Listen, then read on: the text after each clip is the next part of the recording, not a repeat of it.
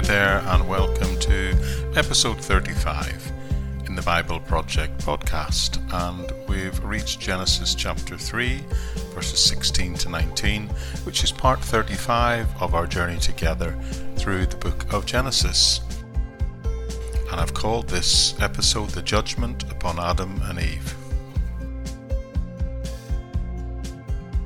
So we noted last time God had condemned Satan and given a prophecy of how his total defeat would occur. What he does next is speak to the woman. And it says this in Genesis 3:16. To the woman he said, I will make your pains in childbearing very severe. With painful labour you will give birth to children, and your desire will be for your husband, and he shall rule over you.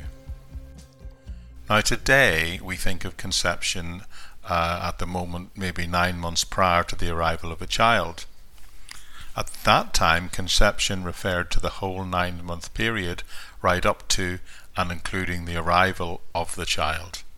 So the point here is talking about the woman being drawn to the husband into a physical union, but the consequence of that physical union is now going to result in an end result, which, although will include some joy, will also include great pain the pain that's going to be experienced in childbirth.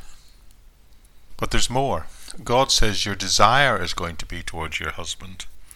You see, if the only result of the intimacy was pain, we would be much less likely to come together in that way. So God increases the desire for physical intimacy between a man and a woman, but we know what the end result of that will be. Now, some have said if men had children, there would only be one child per family. I don't know if that's the case, but it's certainly worth considering. Then in the next couple of verses, the Lord speaks to the man, to Adam, and it says this To Adam, he said, this is referring to God, of course, because you listened to your wife and ate fruit from the tree about which I commanded you, that you must not eat from it, cursed is the ground because of you. Through painful toil you will eat food from it all the days of your life. It will produce thorns and thistles for you, and you will eat of the plants of the field. Now, in order to appreciate this verse, you need to look at it in the immediate context.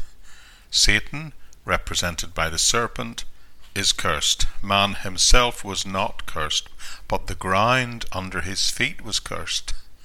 Adam submitted himself to his wife when he should have submitted himself to God. The punishment that he would experience is being put under the submission of the ground. Prior to the events of the fall, the earth had spontaneously yielded fruit and food, but now it would also yield thorns and thistles. Whereas once the ground cooperated with humanity, now it will be almost like it will resist humanity. In Romans chapter 8, Paul talking about this says, The whole creation is now in futility and groans to be redeemed. And this is a reference to this very passage. The creation begins to experience degeneration and decay at this point, just like that rusty old car I spoke about a few episodes ago.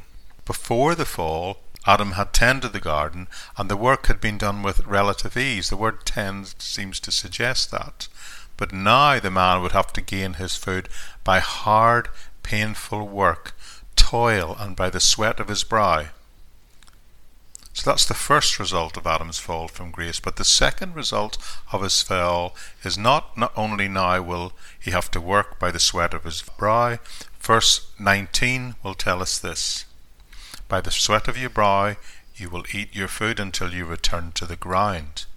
Since from it you were taken, for dust you are, and for dust you will return.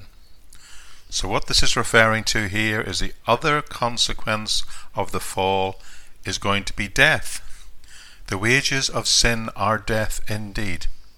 We are made from dust, we came from the ground, and to it we will now return. So much for the promise of Satan offering Adam and Eve that they could be godlike. They thought they were going to end up deity, and they will just end up dust. Well, that's it for this time. Next time, I'll try and sum this all up and hopefully draw a conclusion for us on just how profound the events of the fall of mankind has been.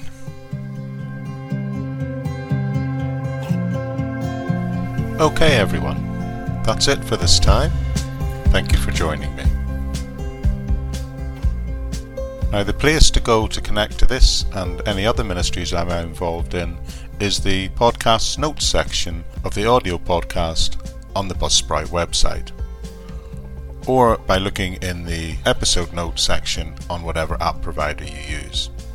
Within that, you'll not only find the transcript of each talk, but you'll also find links to all the ministries and the way to connect with us, including the Facebook page, my YouTube channel, and links both to this, the daily podcast, and the Living in Faith Everyday podcast, which is a weekly roundup of all the various Bible study and talks that I'm doing over the period of the preceding week.